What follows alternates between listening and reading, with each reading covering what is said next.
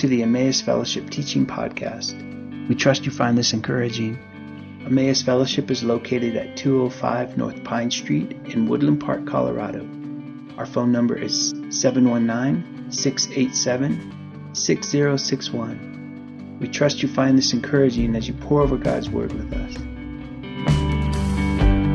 Gave me a voice and a song, taught me how to sing.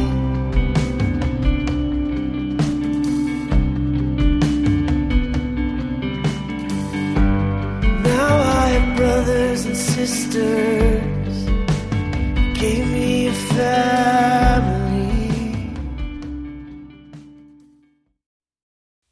Well, it's good to be with you. Uh, hopefully, you have your Bibles. Would you go with me to Hebrews chapter 11? Hebrews chapter 11, verse 1. All right, listen to, let's listen to the scripture. It says, Now faith is the assurance of things hoped for, and the conviction of things not seen. And so, what I want to do today is I just kind of want to work with you on this passage. My focus is going to be the idea of what is assurance, what is biblical assurance. So, a lot of teaching is on faith. Um, there's not a lot on how do you know, how do you actually have assurance that God is going to do something in your life. And so, we want to spend some time on that. First thing I want to do is uh, we just want to start working through the, the words specifically. So, we're going to take the word faith here. I'm not going to do the whole treaty on it. I have done, I think, about, I don't know, 12 or 13 teachings on just what is biblical faith. All I'm going to do today is contrast what faith is in Scripture. Now, we know the definition of the word actually means confidence in God. But that's the definition. The way it's used, depending on what passage you're looking at in the New Testament, uh, it could be described one of two ways. So the first one is, is uh, faith is um, a gift. We see this in 1 Corinthians chapter 12. And so this is an ability to do something or to be able to trust God to do something that you cannot believe Him in yourself to do. And so, in that arena, when it talks about faith, it's a gift that God gives. And when that word is used like that, faith is a gift, we see that salvation is a gift. So, our faith is, uh, again, a gift. And then there's a contrast, and it's in Hebrews chapter 6. And in Hebrews chapter 6, it's teaching what's called the elementary doctrines of Christ. And when it talks about the elementary doctrines of Christ, it says you should know things like what's, what does it mean to not do dead works or baptism or those kind of things. And then it says faith towards God.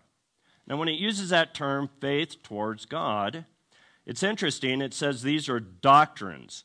And so when it talks about faith as a doctrine, it means how you think about something. And so you have to, when it says elementary doctrine of faith, is to learn to have faith towards God. What does that mean? God wants you to think a certain way. So that's why He's given us the scripture. He's teaching us to think His thoughts after Him. Now, why am I giving you the contrast? Because most people don't see the contrast, so they just assume faith means the same thing in every passage. And then when they need to get a breakthrough, they're like, why doesn't this work? I'm thinking the right thoughts, but nothing is changing. And that's why we're going to look at this passage. Faith. So, with that being said, faith is the assurance. Now, go with me to Romans chapter 10 if you have your Bibles, real quick. Romans chapter 10, verse 17. And I'm going to show you the, the Greek, the way the Greek is used in the, uh, for this passage based out of Romans chapter 10, verse 17. Now, interesting enough, in Romans 10, 17, uh, this isn't talking about like faith for healing or anything. It's saying, how, how literally did you come to salvation?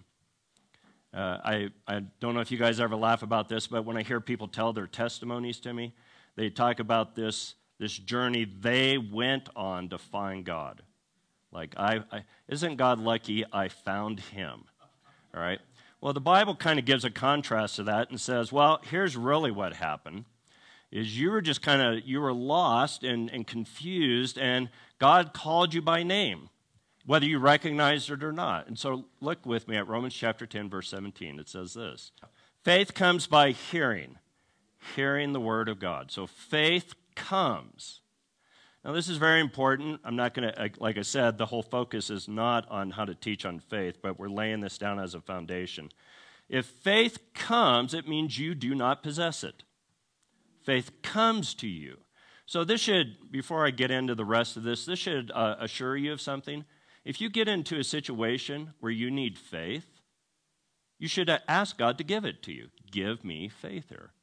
Now, he ties it to this. He says, faith, faith comes by hearing. Now, that's kind of fascinating. It didn't say faith comes by reading. It didn't say faith comes by the study of Scripture or anything else. It says faith comes by hearing. And then it uses a phrase, the Word of God. Now, this is how, where the original language helps us. It did not say faith comes from reading the Logos. It says faith comes from rhemas. Now, what is that? What's the distinction in the New Testament of this word? Well, a rhema is a word from the Lord, but it's called a living, dynamic word for a situation. So, how did you get saved? Uh, you were doing whatever, and God put a thought in your head hey, why don't you go here, or why don't you consider what Jesus is? Or He said, Jesus is the Savior, and it was a living, dynamic word that was spoken to you. Now, when it's using that concept of faith, look with me back at this passage in Hebrews. Hebrews chapter 11, verse 1. Now, faith. Now, this is using that contrast in Romans chapter 10, verse 17. So it could be translated this way. Now, faith, which is a rhema word that comes to you, brings assurance. So, what is the word for assurance? Now, I'm going to talk about how it's described in the Greek New Testament, but then I'm going to talk about the, the knowledge of it in your own experience. So we have two things we want to work on here assurance. Interesting enough, assurance doesn't mean peace, it actually means a settled guarantee of a law being enacted. That's kind of interesting, isn't it? A settled guarantee of a law being enacted. Now, you're, you're like, what? Okay, so now it's saying when God speaks to you, there's a uniqueness to his voice that no other voice can create inside your experience. So when God is speaking to you, He creates not just the idea that His voice has come to you, and there are what we would call the fruits of the voice of God in your life, but it also takes it into a legal concept to actually cause this thing called assurance inside of you. So, why does it need to be tied into a legal concept? It's now saying if God's voice comes to you and God says, I'm going to do this in your life, He's not just giving you information. From His perspective, He's given you a guarantee. I'm going to do this. This whole exchange of me talking to you is a, that's where you get assurance from, is because when God speaks, He speaks as a law giver. And when He gives a law, He cannot violate His nature to not fulfill it. Now, that's the legal side of the word for assurance. What's the experiential side of assurance? When God speaks, it actually settles everything inside the soul, which means the byproduct of it is God's voice creates peace inside of you. Now, what's interesting about that is as long as you focus on what God has said to you, you, you will have peace. The minute you turn from it, you won't. And most people look at it like, well, once He gave me the peace, it should just kind of abide in me, and I just go on and live my life. Now, I'm going to dive into a story with you in my past and, and just kind of be vulnerable, which is always fun, and just share some experiences with us in my own life. Several years ago, I was in Castle Rock doing some weekend meetings, and I, I, in every service I'm in, I'm always asking the Lord, well, who do you want to heal? What do you want to do?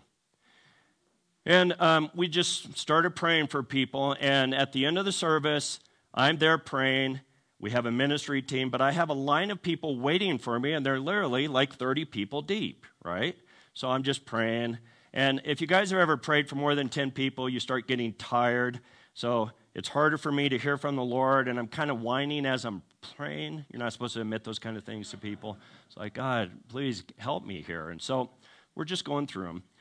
And um, I'm get, I could tell the line's getting smaller and smaller. Well, at this point, everyone's left. I, I, the only people at the church now are me and the people that want prayer, which is fine. Uh, as we're getting close, this lady comes up to me. It's the very last person, and she's a, she's my wife and I's age, and she has her grandson. She's holding her grandson. And I said, what, I asked her, What can I do for you? She says, Well, my, my grandson's crippled, and he has fluid in his brains. And um, I'd just like to see if the Lord has something he wants to do for him. Now, I don't know if you guys have ever been put in those positions, but the minute people give you a, they need a miracle, I don't know where you guys look, but I always look inside myself. I don't have a miracle. And then I try to figure out two things. How do I get out of here? Or where's Smith Wigglesworth when you need him? And so I'm, I'm looking at her, and have, have any of you ever started praying with, for someone in unbelief? It's like, I need help. And you're like, well, the Christian thing to do is to pray, but I don't think God's going to do anything in this situation. Do any of you guys pray this way? Okay, three of you admitted to it. All right, good. So I start praying for her. While I'm praying, then I could tell that I didn't believe God was going to do anything because I'm starting my prayer like this Well, God, would you comfort them and help them? And then I start talking about nonsense. Yeah, you know, if they get into investing, would you help them invest in soy in the fourth quarter in the Asian market? And it's called, it's called praying around the world because you don't, you don't have a sense of God doing anything. So I'm just all over the place. And, and God's presence comes in the midst of that. And God starts speaking to me. He says, Brian, stop praying. so let me tell you what's going on here. And I'm like, okay. He said, uh, I want you to command the leg to be healed and the fluid to leave the brain. And I said, I even said, it's that easy? And he said, yes. And so I said, okay, so, uh, ma'am, I'm just going to pray for his leg. I just command the leg to be healed and the fluid to leave his brain, right? I get done, and you guys know what happens. The minute you get done praying, you have to see if anything's changed. I said, Does, does it look like anything's changed? She kind of wiggles his leg, and it's just as dead as it was. And then I said, Can you tell any difference with his uh, cognitive ability? And she's like, No, he's still the same. And I looked at her and I thought, Well, isn't that awesome? All right, so now we're in that situation. I have to say, Well, Thank you for letting me pray. I didn't tell her, you don't have enough faith or I don't have enough faith. I just was confused. All right? She turns around. Now, this is the last person in the service with me. She turns around and she starts leaving. As she's leaving, I'm not rejoicing in the Lord or doing any hallelujahs at all. I'm extremely irritated at the whole entire situation. And as she keeps making her way towards the sanctuary door, I'm telling the Lord, I am tired of the healing ministry and producing that. All right? So that happens. All right. The next month I come back, and people do this to me quite a bit. Uh, if you lived in my world, if you don't have a sense of humor on this stuff, you need to develop one. I always laugh at people doing this. They walk up to me and they say, Do you remember me? And I'm like, Okay, let me think. Um, I remember seeing you. And then they'll relate to some story of some situation I've been in, and I'm like, wow, I really wish I could have remembered that. She goes, Well, do you remember me? And I looked at her and I thought, I do, but could you help me? And she said, Well, I was the person that brought my grandson to you. And I'm like, Oh, yeah, I remember you.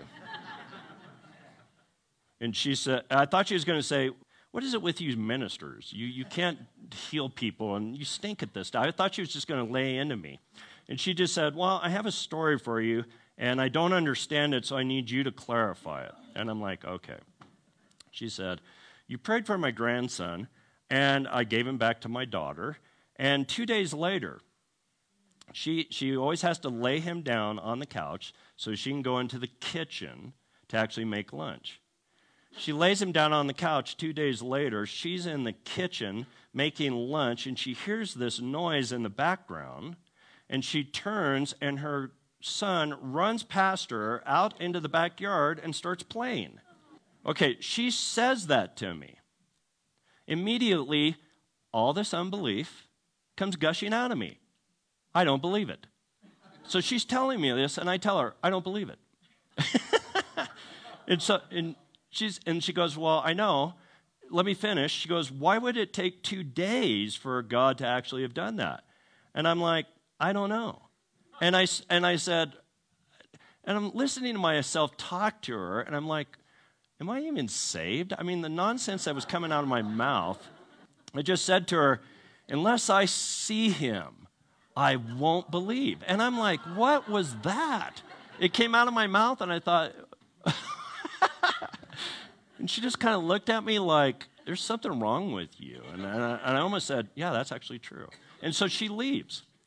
All right. The minute she says that to me, the rest of the month, I go through, so we're into a two month scenario now. I'm going through every form of spiritual warfare I've ever experienced in my life. Did God do it? What if He actually did? Well, what if He didn't? And am I going to tie my emotions to all this and, and up and down and all over the place? And she, she told me, I'm going to bring Him next month to prove it. So now we're two months into it. I'm back in the meeting again. And this time, uh, people are getting ready to come for the training and all this other stuff. And all I'm doing is looking for her to show up. Right? Where is she? And, and finally, we're about five minutes before we start. I watch her walk through the door. And I, if, if you guys ever been in this situation, I don't even know how to describe it. My heart is beating so hard. It's almost like coming out of my chest. I'm looking at her and I'm just watching, and here comes her grandson, and he's running down towards me. And let's see, I'm not too old to do this again.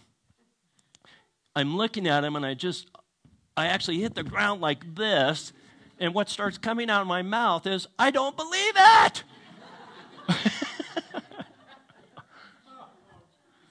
Isn't that fun? Now, let's go through that process. When God spoke it to me, I had assurance. The minute I spoke it and God did what He wanted to do, I went back to being me. And I don't know if you guys ever watch yourself, but I could tell when God gives me assurance over something and when it's me trying to believe God for something. When God is giving me assurance, I have rest and I have confidence that God is going to do that. When I'm trying to talk myself into it, I could tell I'm not functioning in biblical faith. Now, I don't know if you guys saw this in the New Testament. But the disciples, Jesus had to confront them about where's your faith? And most people think he's saying, Do you have biblical faith? But there's two forms of faith that are in the New Testament. There's called mental assent to truth. That's man's ability to try to create faith as mental assent to truth. And then there's God speaking, which releases the dynamic of the kingdom and accomplishes what God wants. And most people don't see that distinction, and so they think Jesus is saying, do you even have faith? And that's not what he's asking. He's saying, What realm of faith are you trusting in? Are you trusting your ability to assent to truth? Or are you trusting in the voice of the Lord speaking to you to do something? All right, let's keep going on. Oh, thanks. Now, faith is the assurance. I told you that it's a, it's a legal term, this word for assurance, but it creates a rest inside of you. And as I was thinking about it, the Lord was trying to point my attention to this idea, and I already said it. If you focus on the initial encounter of when God spoke, spoke to you in any situation, it's like God creates a sanctuary of peace every time you think about it, and you can draw from it to constantly bathe your soul in assurance. Now, this is where James gets into this idea. Don't be double minded. Why? Because when God speaks, he says, bathe yourself in it. Let, it do, let the work of assurance bathe you so that your emotions and your soul get into a place of confidence instead of going, okay, I, I, I, can let it bathe me for a moment, but what if he doesn't do it? So the minute I turn over here, I'm bathing my soul with discouragement and unbelief and just all this, what we'd call gnarly vomit. And, the, and James is saying, now don't be like that. Don't go back and forth. Learn how this works. When God speaks, build yourself up, and here's what God has said Wash yourself with it. Every time you need to be refreshed, take a glass of water and go back to the experience and drink it so that God settles you. Now, faith is the assurance of things hoped for. Okay, so this is interesting. The passage right here, things hoped for, which is really fascinating, is it's actually the way they got it in the Greek, faith is the assurance of things hoped for. It's actually how what hope is that starts this whole journey. So faith is the assurance of things hoped for. Now, the word hope here is interesting. Two, again, two qualities. The Bible is always trying to give contrast, both in the Old and New Testament, that people that do not know the Lord, their hope is vain. Now, what does that mean?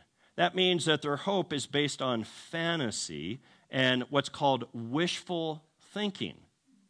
And the Bible says that for the unbeliever that does not know the Lord or the voice of the Lord, the things they hope for never happen because they're vain. Now, what does that word vain mean? Well, it literally means has no power to accomplish something. So, you have people trying to tell you things like, we're going to do this, or we have the power to do this. And the Bible's saying that's all kind of vain. That's vain. That kind of thinking is vain because it, it doesn't carry the weight of God's love and power behind it. And God's the only one that can create and accomplish things. All right, so now it's contrasting. Well, what's biblical hope?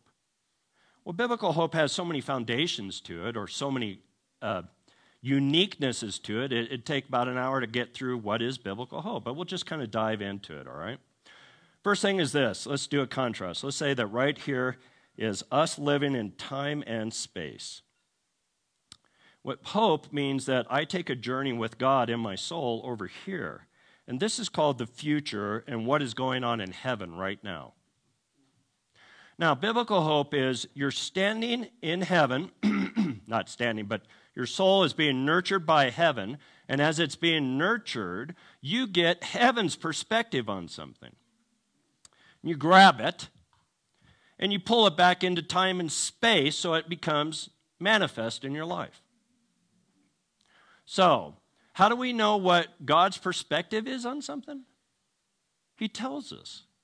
So I stand in his presence and I go, Well, here I am in this situation. What's your perspective? What's going on in heaven right now in regard to this situation? And he'll say, Here's what I'm doing. And then we go into the natural and we cause it to come forth, either by, okay, Lord, by coming into agreement with him, or by speaking it, or God tells us to do some kind of action. But it's hope based on eternity. Now, why is that so important for you and I? Because another thing that assurance does is it causes you to need to get into a reality of time and space. Let me see if I can explain that. So, when we say that we want biblical hope, we're actually basing it on a kingdom that cannot be shaken. All right? So, there are kingdoms all over the place. You're, you're, in, the, you're in the system of the world now. And Jesus pointed to that in Matthew chapter 4 and 5 and 6. And he said, Well, you know, if you build on the sand and torrents come or storms, your, your house is going to be decimated. So he's saying, Build on the rock. So he's trying to give a contrast here in the, his teaching. He's saying, Now look, your hope has to be uh, stuck on something that's consistent, that will never be shaken. And that's what the kingdom of God is based on. Kingdoms rise and fall, people live and die, but the kingdom of God and the words of God will endure forever. Amen. And the Bible's saying that's the source you want to go to to walk through life. Because it can't be shaken. It doesn't matter what people say to you, it doesn't matter the circumstances. Once God has given his uh, statement on something, he's going to get you there regardless of what's going on on the planet because his kingdom cannot be shaken. So Faith now is the assurance of things hoped for and the conviction of things not seen. Now, the word conviction here is kind of interesting because I, I, was looking at the translation and I'm going, okay, so the translators had a hard time doing this because it's the word for hope again. So faith is the thing, uh, assurance of things hoped for, the hope of things not seen. So that's not the way they wanted to translate it. They wanted to give it a little more power because of this way this word for hope is expressed in the Greek New Testament. So the, the concept of conviction here is a form of hope, but it actually means an active waiting on the Lord. Not just I grab something from eternity and pull it into it. The reality of it is, is here's what's going on in heaven. I grab it into my experience, and now I'm living in time and space, and I'm actively waiting for God to do it, which doesn't mean being passive, but it, it's called expecting God to do it. All right? That's what it means by conviction. You're, you're so convinced of it, you're just expecting it to be normal. Okay, well, this is part of my life now. Now, how do you know you have biblical faith? Because you start talking about promises that have not been given to you as though you're living in them right now. Uh, and if any of you ever have this experience, I, I enjoyed the lady's testimony about living in Japan and God. I, aren't these stories hilarious how God has to get us to do stuff? And as she's telling it, she's given us a perfect illustration of how this actually works. When God tells you something, did, have you ever noticed that when God says, Hey, I want you to do something, you have to act like that's reality, regardless if anything else looks like that in your experience? So if you ever get a call, if God says, hey, go to another country or go down the street, you have to actually act like it's real, which it actually is. This is the thing about God and His voice and Him trying to help us with this process. He's trying to get us to the place where we understand that once He speaks, everything that is not in alignment with that voice is going to be challenged by that voice. And you get to grab onto it and go for the ride. And I don't know if you guys are like I am, I didn't understand the ride for years. I thought if God said something like, hey, I'm going to use you and you're going to go over here and do this, I thought people were just going to stand up and go, isn't that just wonderful? Here, let's throw roses at him and stuff like that and stuff like that. That's not what happens. God's voice comes into a situation He's got to do a work inside of me and you, and then everything of the kingdom of darkness or the resistance of man that's against that voice, you and God get to walk into that situation and watch the voice of God defeat all the enemies that are standing in the way of the Lord. And if we don't understand that, we get all bug, upset with the process. Why do I have to have so much conflict when God speaks to me? Because there's all kinds of entities, both on the natural and the supernatural realm, that don't want that thing to happen. This is what God was trying to teach the nation of Israel. When I speak stuff, I'm, I'm just going to defeat your enemies. They, uh, they can bring all the horses they want. They can do all of it. I'm just going to have you guys worship around cities and have fun. And, and I'm just going to do the decimation. And everyone's like, oh, if we could live in those days again. Well, you actually are. This is why God is trying to settle you. When He speaks into a situation, the assurance is to get you to walk through that process and not let it decimate you or you to give up hope or think, why does everything destructive come when God tells me to do stuff? He's trying to train you. Enjoy it. Why would I enjoy all the chaos? Because at the end of the day, He's going to win. And he's trying to show you you're part of a kingdom that cannot be shaken. Now, why do you need this assurance in your Christian life? Because outside of Christ, no one has assurance about anything. There are absolute chaos, stress, and anxiety. And God is trying to use the assurance that He gives you as literally a light on a hill so people look at you and go, What is it with you guys that say you walk with God that you're not shaken? And God has given this to us as a gift. Now, faith is the assurance of things hoped for, conviction of things not seen. All right, let's finish this. Things not seen. All right, the original language, it's just saying every circumstance, you're not, you're not going to see it first until God has convinced you of it in your own heart. All right, I, I told this, I think it was. Um, a while back, but here we go. I love telling some of the stories, they're just so fun. I was in Denver doing some meetings. Um, I got done. It was like a Friday night. My wife was in Pueblo. Uh, her, our, my mother in law had passed away, and we were trying to liquidate the house and get ready for sale and stuff. And so when I wanted, you know, she's there. I'm not seeing her for months. I'm on traveling and she's trying to do that. And so I did my meetings in Denver. And you guys all live here in Colorado. You know it's a two hour drive, basically, unless you do 90 miles an hour. Uh, but I had to drive. It was already 10 o'clock. I had to drive all the way to Pueblo uh, to go be with my wife. And all the furniture in the house was gone. All right, so I slept on the floor that night. And I used my clothes for my pillow, which was, I thought was one of the more exciting things. And um, there's certain levels of uncomfortableness. And as you grow through life, you get to experience them. And so I woke up and my body was so contorted and in so much pain. And I only got to sleep for four hours. So when the alarm went off, it actually woke me up, and I'm smacking myself trying to wake up as I'm hearing this cricking bone destruction thing going on. And I'm waking myself up and I'm, Kelly, it's so good to see you. and then I'm jumping in the car and I'm driving back to Denver, right? So I'm getting there. I have to meet these leaders. Now, to give you an idea, why did I have to drive back up? Because um, some pastors in the region wanted me to go over to another part of town and minister to the staff of this congregation. And I asked him before I left on Friday, how many people is that I'm going to be praying for? And they said eight. I get in the car Saturday morning. We're driving there, and I just wanted to be reminded again because I could hardly focus. Now, how many people am I going to pray for? And they just start laughing in the front seat. And I don't like those laughs because I know what those mean. They said to me, Well, the pastors' wives have decided they want to come too, and it's gotten out among the staff and all these congregations. So it's really not eight, it's 80.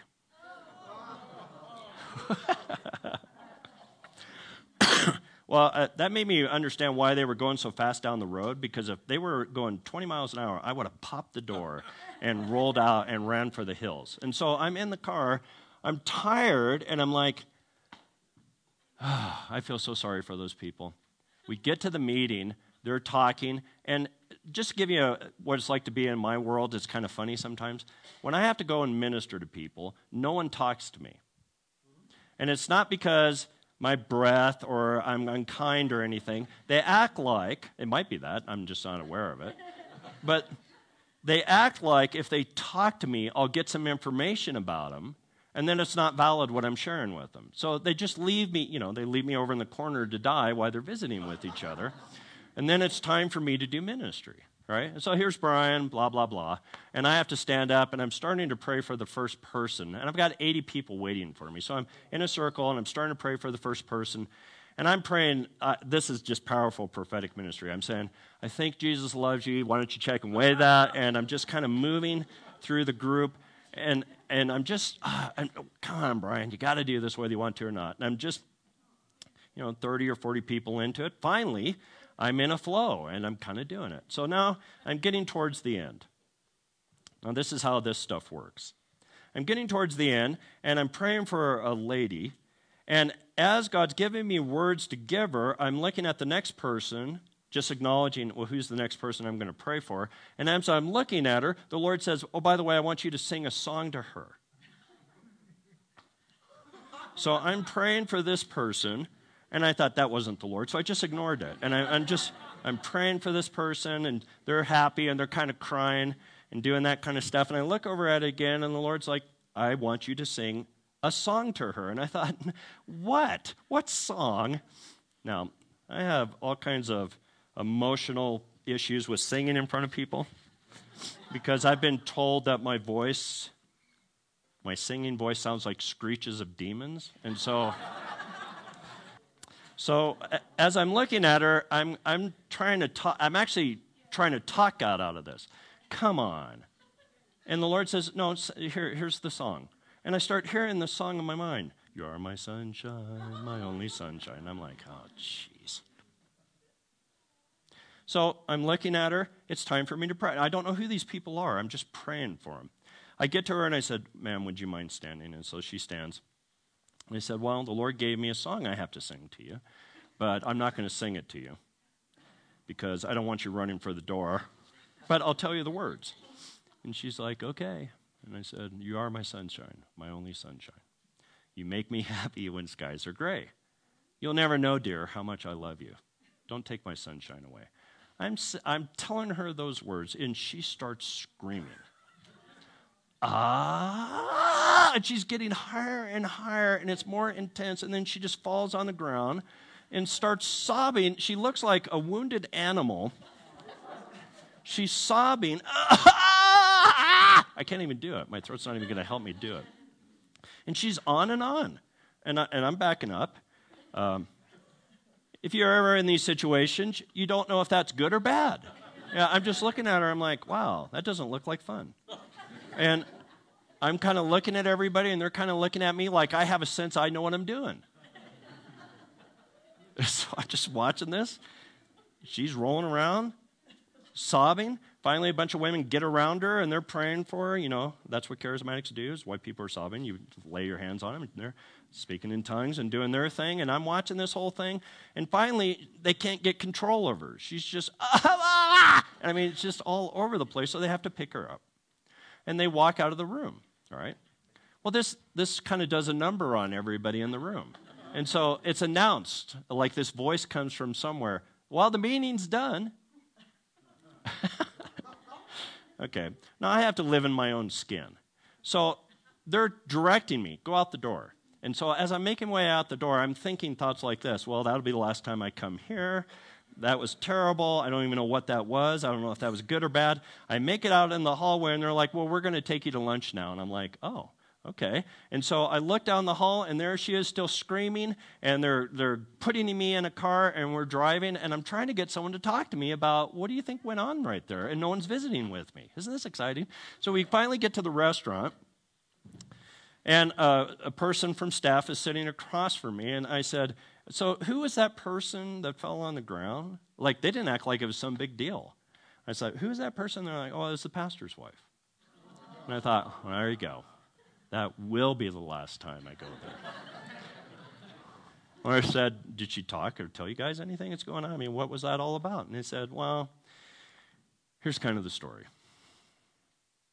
She grew up in a broken home, and her dad never told her he loved her. And her husband, every night before the kids go to bed, goes to each one of their rooms and prays for them. And she was standing outside of their youngest daughter's bedroom, and he went in that night and started singing a song to her You are my sunshine, my only sunshine. And as she's singing that, she says to the Lord, I wish I had a father that would have sung over me. What was God doing in that situation? He was coming with his voice to bring a level of assurance that a daughter needed that a father really cared for a daughter, and he'd actually make this guy go through all this stuff to get there to sing a song to her. What is God willing to do for you? He's willing to come to any area of your life that you don't have assurance that He's for you or He's going to deliver you, and He's going to stun you with His presence, His voice, and His love because He's on a journey to convince you of something. He has an unshakable love for you as a father. Would you guys pray with me now? Father, Father, I just thank you for your goodness. Thank you for your love. I ask that you would go into any area of our lives where we've had an uh, absence of assurance.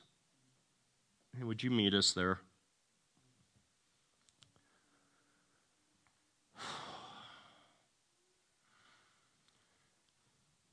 Would your embrace come to us again? And would you settle us? I thank you for your mercy, God. You're so good. Who is like you, Lord? Who is like you? I just want to bless your name today. In the name of the Lord Jesus Christ. Amen. Now receive the blessing of the Lord. May the Lord bless you and keep you. May the Lord's face shine upon you and be gracious to you. May the Lord turn his face to you and give you rest. In the name of the Father, Son, and Holy Spirit. Amen.